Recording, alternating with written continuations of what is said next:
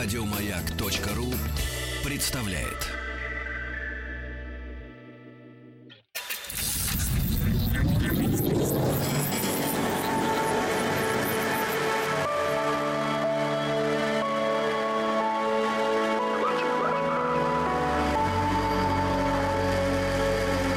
Стаховский лайф на маяке. Это «Объект-22» и Евгений Стаховский. И здесь 55-я серия цикла, посвященного необычным, неординарным, из ряда вон смертям. Пока еще без зазрения совести напоминаю, что у нас э, есть э, подкаст, он, собственно, так называется, «Немножечко о смерти», и на сайте «Маяка». И в iTunes его можно найти. Ну и, конечно, все эти программы появляются в подкасте «Стаховский лайф». Так что, в общем, если вы что-то пропускаете, то можно напомнить себе о том, что происходило и там, и там, выбирать наиболее удобный способ. Ну и что? Сегодня 55-я серия. И знаете, что я вам должен заметить прям сразу? Это то, что первая история, о которой сегодня хочу рассказать, она, в общем, знаете, только наполовину, наверное, укладывается в цикл немножечко о смерти. То есть речь, конечно, пойдет о смерти. Но вообще я подумал, что эта история может быть таким заделом и пилотным э, вариантом для какого-нибудь другого цикла, о котором я вдруг задумался. И, может быть, может быть, в каком-нибудь, может быть, даже скором будущем э, он появится. Но, в общем, я еще посмотрю, подумаю. Все будет зависеть от того количества материала, который я насобираю. И только потом уже решу запускать операции или нет. В общем, речь пойдет о довольно странной смерти, по поводу которой толком ничего не известно. То есть вообще человек, конечно, умер довольно странно, и мы до сих пор не понимаем, что там на самом деле произошло. Так что давайте-ка начинать. И речь идет о молодом, в общем, парне. Э, зовут его Кендрик э, Джонсон. Он родился в 1995 году а умер 10 января 2013 года, то есть ему, получается, не исполнилось и 18 лет, было всего 17. Его тело было обнаружено 11 января, ну, то есть вроде как на следующий день после смерти, внутри вертикально, сейчас надо представить себе эту ситуацию, внутри вертикально скатанного мата размером приблизительно 2 метра на метр – в спортзале Лоунс в средней школе в что в американском э, штате Джорджии. Собственно, он вот учился в этой школе и вот в спортивном зале. Ну, то есть вы представляете себе этот мат, этот коврик 2 метра на метр, ну, то есть обычно такой спортивный коврик, э, который используют для всевозможных упражнений. Не знаю, коврик для йоги выглядит, ну, приблизительно так же. В общем, какая-то конструкция, которая, ну, совершенно никак не связана даже с предположением о том, что что-то может здесь приключиться. А нет, приключилось оказывается. Тело Кендрика Джонсона было обнаружено учениками этой школы, и последующее расследование и вскрытие показало, что Джонсон умер от позиционной асфиксии. Ну, то есть, коротко говоря, задохнулся, смерть признали поначалу случайной. Хотя, если хотите подробностей, то позиционная асфиксия – это вид механической асфиксии, при котором гипоксия возникает в результате вынужденного положения тела при невозможности дышать должным образом вследствие ограничения движения диафрагмы и межреберных мышц. Была выдвинута гипотеза, что Джонсон застрял в коврике, еще раз скажу, представляете себе этот коврик свернутый, так вот, он умудрился каким-то образом вроде как застрять в этом коврике, когда искал ботинок, и не смог из него выбраться и, соответственно, скончался. Три студента рассказали позже следователям, что некоторые ученики обычно хранят свою обувь позади или под свернутыми ковриками, то есть ученики переобувались и забрасывали свою спортивную обувь внутрь свернутого ковра, а на следующем занятии доставали ее оттуда, снизу, слегка наклоняя ковер, и в итоге полиция пришла к выводу, что Кендрик, видимо, пытался достать лежащие на полу внутри коврика кроссовки, но почему-то избрал для этого весьма странный способ, нырнув буквально в ковер вниз головой. И не смог выбраться.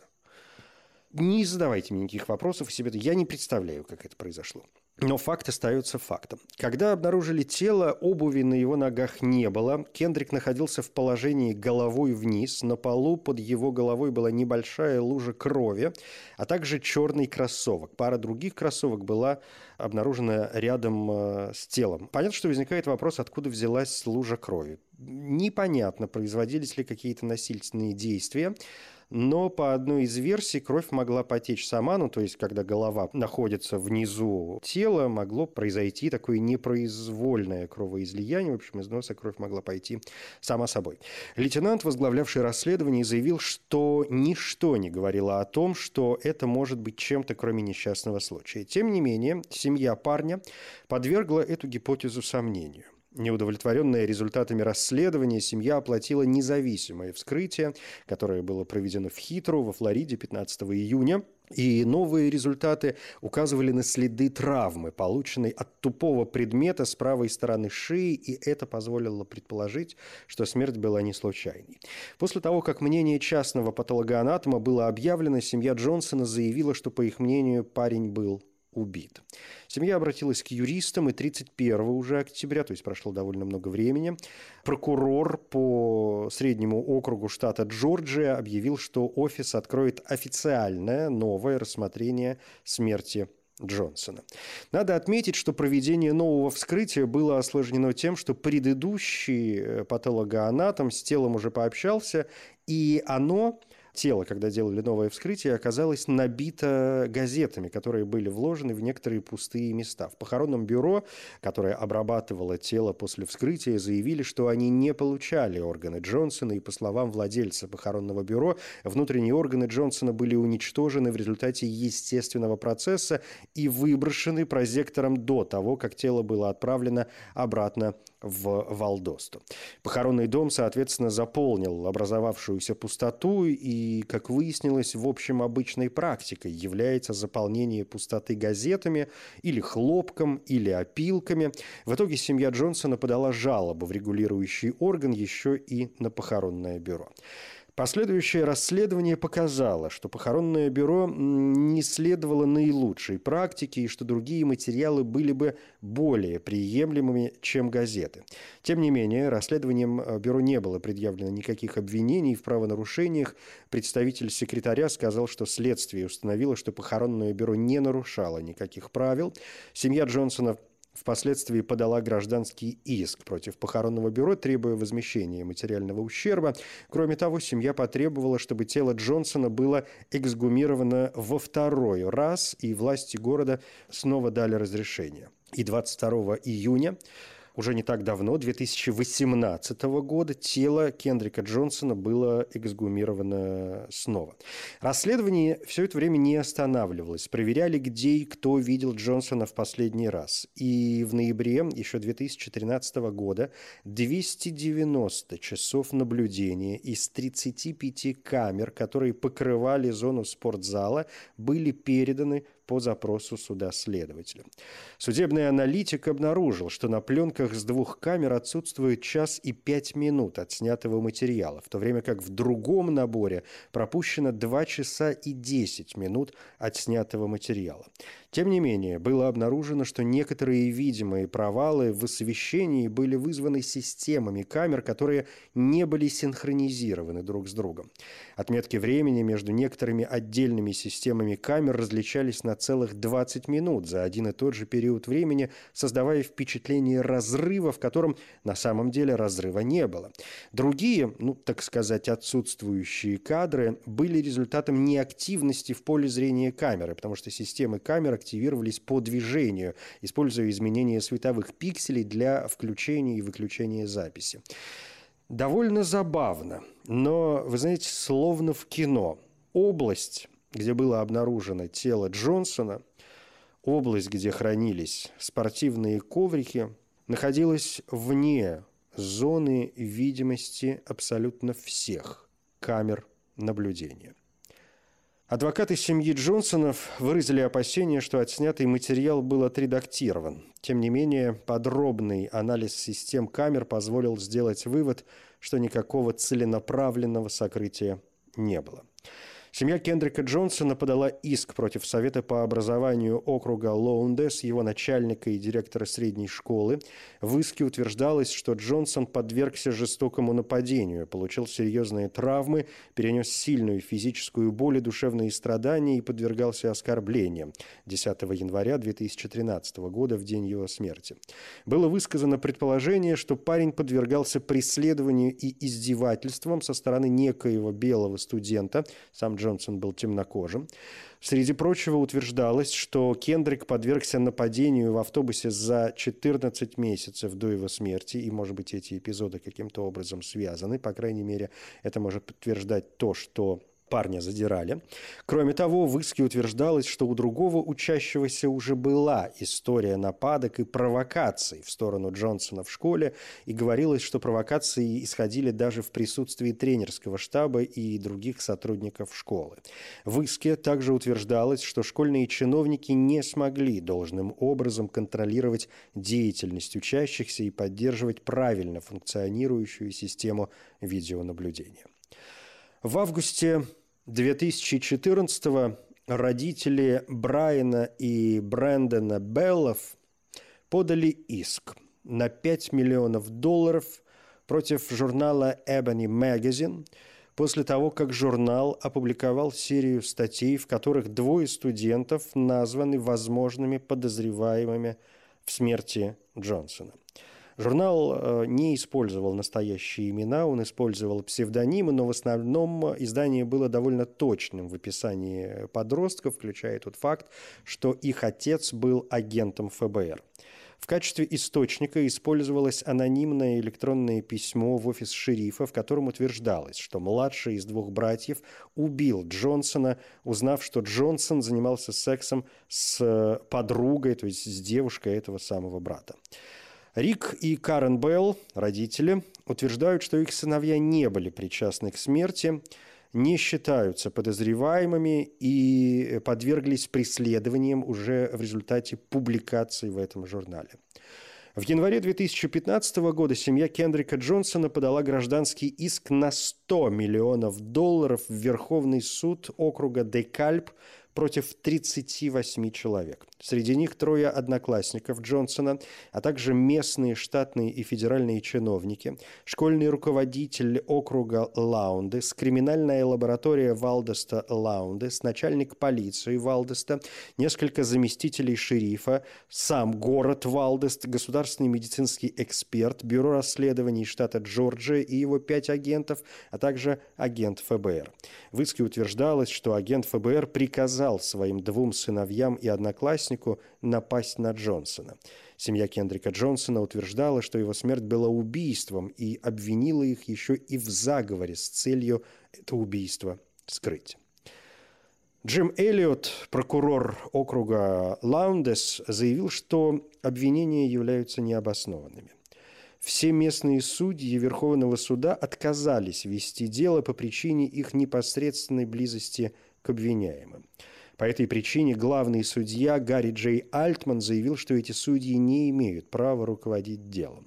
Незадолго до подачи иска американский прокурор по среднему округу штата Майкл Джей Мур заявил в своем заявлении, что федеральное расследование все еще открыто и что расследование оказалось более сложным и заняло больше времени, чем предполагалось. Мур подал в отставку и дело было передано в Северный округ Огайо под руководством Сивина Деттлбаха, но вскоре и он подал в отставку. Несмотря на эти отставки, расследование Министерства юстиции продолжалось. В ноябре 2015 Министерство подало ходатайство по гражданскому делу, чтобы вмешаться и приостановить его. Было заявлено, что продолжение процесса гражданского иска будет иметь пугающее влияние на федеральное расследование, которое расширилось до расследования возможных препятствий и подделки показаний большого жюри. После того, как ходатайство Министерства юстиции было отклонено, Джеки и Кеннет Джонсон, родители погибшего парня, отклонили свой собственный иск о неправомерной смерти, заявив, что они надеются возобновить его после завершения расследования Министерства юстиции. 20 июня 2016 года министерство объявило, что не будет предъявлять никаких уголовных обвинений, связанных со смертью Джонсона, заявив, что после тщательного расследования этого трагического события федеральные исследователи определили, что нет достаточных доказательств для того, чтобы установить, что кто-то или какая-то группа людей преднамеренно нарушила гражданские права Кендрика Джонсона или совершила любое другое другое преследуемое федеральное преступление.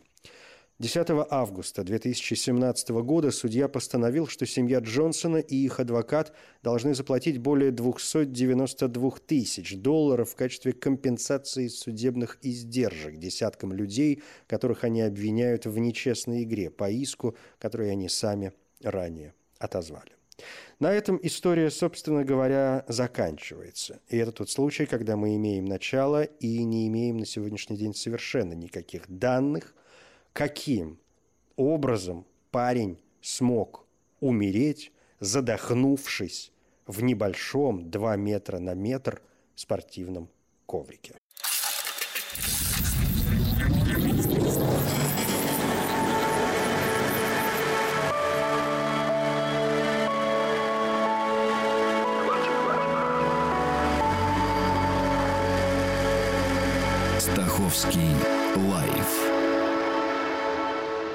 Маяке. Это «Объект-22» и Евгений Стаховский. Здесь 55-я серия цикла, посвященного необычным, неординарным, из ряда вон смертям. Э, случаи разные. Давайте во второй э, серии сегодняшней программы, сегодняшней нашей встречи несколько небольших э, историй, связанных, в общем, с обычными людьми. Хотя вот вы знаете, я говорю о из ряда вон смертях и понимаю, что, знаете, вот мне попадаются периодически случаи с самым настоящим воскрешением. Один из таких случаев, кстати говоря, произошел в, в наших с вами широтах. Случай произошел в Казани, о нем довольно много писали, может быть, вы вспомните эту историю. Хотя, в общем, произошла она относительно давно, еще в 2011 году, а, когда 49-летняя Фагиль Мухамедзянова упала у себя дома сердечным приступом. Врач объявил ее умершей, однако она вовсе не умерла. Ну, то есть умерла, иначе бы мы о ней сегодня не говорили, но умерла, как выяснилось, не сразу.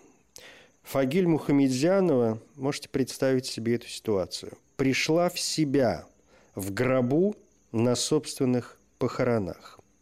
То есть, представляете, идут похороны, все плачут, там что-то несут, говорят какие-то речи. И тут человек, который лежит в гробу, буквально-таки приходит в себя. Естественно, я не могу представить состояние себе э, Фагиль, но то есть наверняка она в какую-то секунду поняла вообще, что происходит.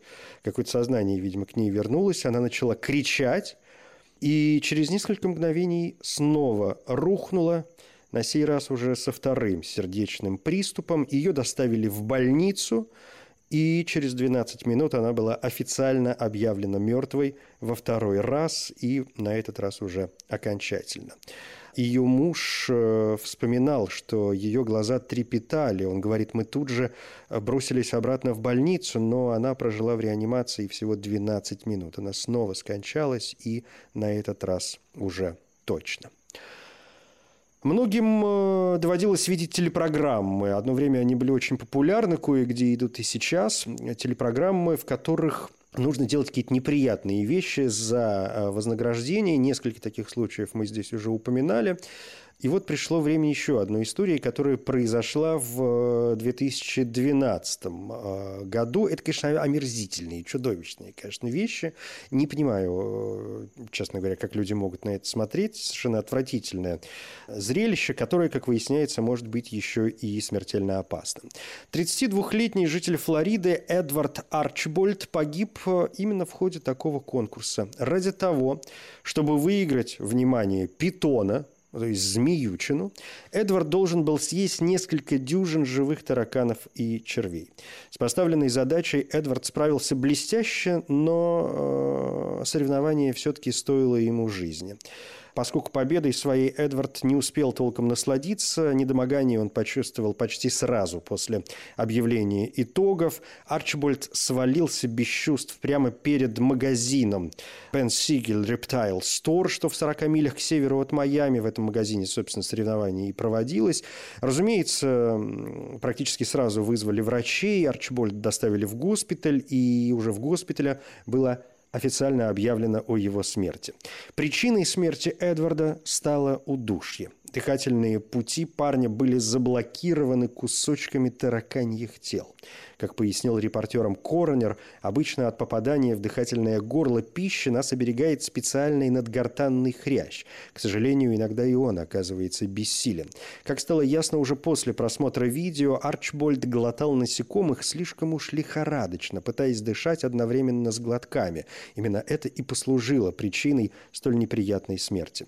В морге провели анализ крови покойного, однако никаких запрещенных законом препаратов в крови найдено не было, э, поэтому, судя по всему, случившийся э, просто жуткий в своей трагичности э, несчастный случай.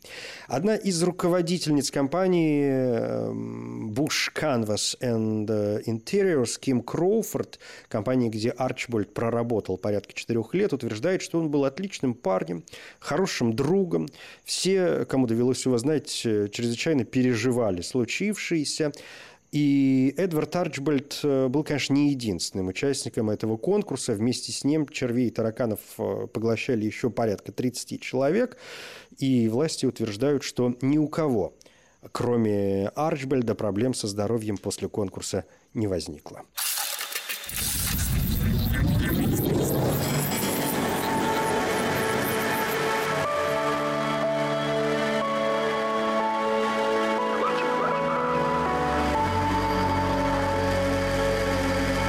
Стаховский лайф на маяке. Еще одна история, связанная с животными. Таких историй у нас вообще много. 2012 год. Эрика Маршалл, 28-летняя девушка, наблюдала за лошадью, получавшей кислородную терапию. В какой-то момент животное пнуло стенку гипербарической кислородной камеры, находившейся под давлением. Лошадиная подкова создала искру, которая вызвала чудовищный взрыв, который разбросал обломки на 1200 футов и был слышен за 30 миль. Часть крыши и стенки камеры были сорваны взрывом, убив лошадь и Эрику, которая наблюдала за животным по видеосвязи в соседней комнате. Считается, что лошадь пробила прокладку внутри камеры и кислород воспламенился. Эрика управляла камерой в течение двух лет, каждый день лечила от двух до шести лошадей.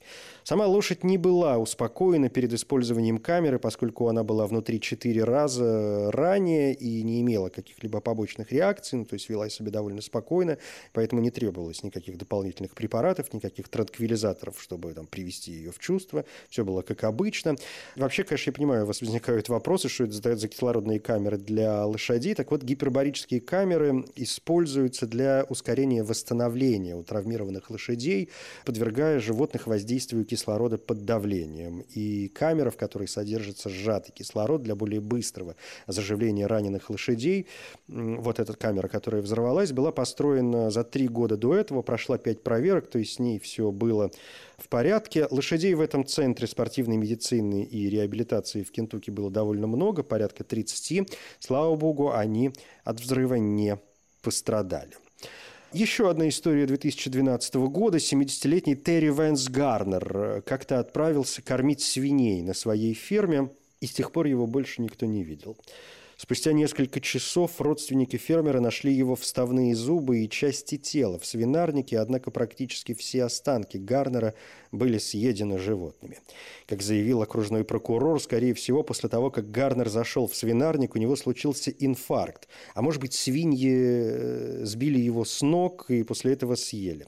Сообщается, что недавно одна из свиней пыталась укусить фермера. Произошедшее настолько странно, что мы рассматриваем любые возможные варианты развития событий, в том числе и возможность убийства, сообщил прокурор. Поскольку от тела Гарнера практически ничего не осталось, патологоанатому не удалось установить точно точную причину смерти. Брат Терри Гарнера говорит, что тот очень любил своих свиней. Там жило несколько огромных, действительно огромных свиней и кабан по кличке Тедди. Что такое огромная свинья? Это значит, что она весит порядка 300 килограммов, а то и больше. Ну и мы с вами знаем, что домашние свиньи обычно гораздо менее агрессивны, чем дикие, но, как говорят специалисты, с любыми животными надо вести себя осторожно. Ну и давайте продолжим эту животную тему. Я как-то, по-моему, в прошлый раз ее обещал, доведем ее, нет, конечно, не до конца, но это бесконечная э, история. Вот, например, случай, который произошел с Пэм Уивер. Она очень любила экзотических э, животных и даже как-то любила держать их дома. И на 60-летие муж подарил ей верблюда. Уже в первые месяцы самец показал всю свою любвеобильность, э, пытался совокупляться с животными прочими, которые обитали на ферме. Чуть позже он обратил свое внимание на Пэм и в конце концов убил хозяйку в попытках ее изнасиловать. Или вот 2004 год. Э, э, женщину укусила ее питомица, змея Уруту.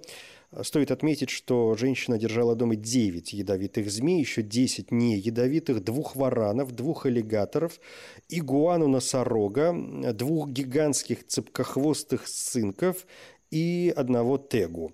Женщина сама приехала в госпиталь после того, как на нее напала змея, но спасти ее уже не удалось. Летом 2011 года питон во Флориде задушил двухлетнюю девочку. Родители малышки держали питона дома, и в какой-то момент почему-то то ли по недосмотру, то ли по какой-то другой причине э, чуть не заморили его голодом.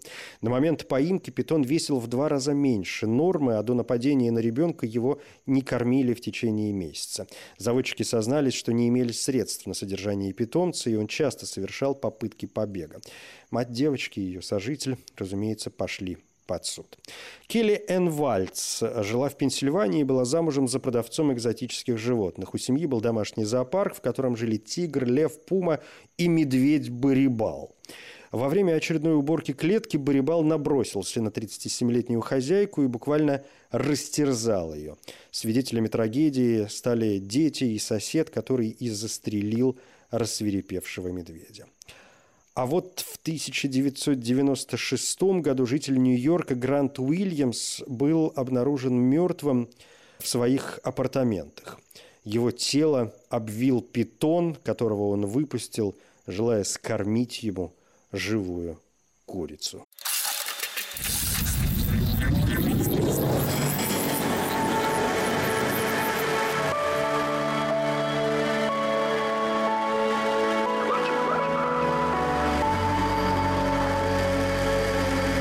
Стаховский лайф на маяке. Несколько историй под, э, под конец. Давайте сегодня не будем отвлекаться уже от животной темы, о чем другом э, в следующий раз. А сегодня на чем я остановился? На питоне, да, который мы хотели скормить живую курицу. Но э, случаи такие происходят по всему миру. Вот, допустим, Марк Фегель из Дортмунда, Германия. Он держал у себя дома более 200 насекомых и рептилий. А, в какой-то момент он перестал выходить на улицу из дома, из его квартиры начал исходить зловонный запах. Соседи, конечно, заподозрив неладное, тут же вызвали полицию. Взломав дверь, офицеры увидели перед собой картину буквально из фильма ужасов. Укутанный в паутину. Представьте себе красота. Укутанный в паутину труп пожирали пауки и ящерицы. Экспертиза показала, что мужчина скончался от укуса – черной вдовы. Фермер из Южной Африки в течение нескольких лет заботился о, внимание, бегемоте по кличке Хамфри. Мужчина признавался, что его питомец очень добродушный, он кормил животное с руки и даже периодически катался на нем. Элс, так звали этого парня, держал еще более 20 экзотических животных, но убил его именно его любимец Хамфри. Причина нападения неизвестна, хотя какая тут может быть причина? Бегемоты, как известно, очень агрессивные животные, одни из самых опасных животных э, в мире, гораздо опаснее, чем какие-нибудь там тигры и львы. В общем, изуродованное тело мужчины было найдено под водой в реке, которая протекала через его ранчо. Совершенно чудовищная история произошла в 2014 году с 13-летним а, мальчиком, которого звали, насколько я понимаю, боюсь ошибиться в правильном произношении, но, в общем, это, наверное, не очень важно, Хивал Елдырим. Так вот, этот мальчик 13-летний умер после того, как козел, купленный для принесения в жертву во время праздника, упал на него с крыши шестого этажа здания в провинции Диярбакыр. Мехмед Елдырым, отец Хивала Елдырыма, поместил козла на крышу здания, где он живет, потому что не мог найти другого подходящего места. Однако животное спрыгнуло с крыши через защитный забор и упало на юного Хивала, который в этот момент играл со своими друзьями перед зданием. Мальчик умер не сразу, его доставили в больницу, но там спасти его уже не удалось. Было начато расследование. Прокурор назвал этот случай, конечно, беспрецедентным и сказал, что этот случай вообще может быть первым в своем роде во всем мире. И я, наверное, как-то вынужден с ним согласиться. Ничего подобного э, я не встречал. И даже вот исследуя множество историй, э, которые я прочесываю в рамках этого нашего цикла, в общем, ничего подобного мне не попадалось. Разве что помню, какого-то человека забодала э, где-то в горах снежная коза. И это тоже чуть ли не единичный случай, но я почему-то его не внес в этот список. Мне показалось, ну, забодала коза и забодала. С кем не бывает. Оказывается, не бывает. Все, пожалуй, на сегодня. Это «Объект-22». Я Евгений Стаховский. Спасибо.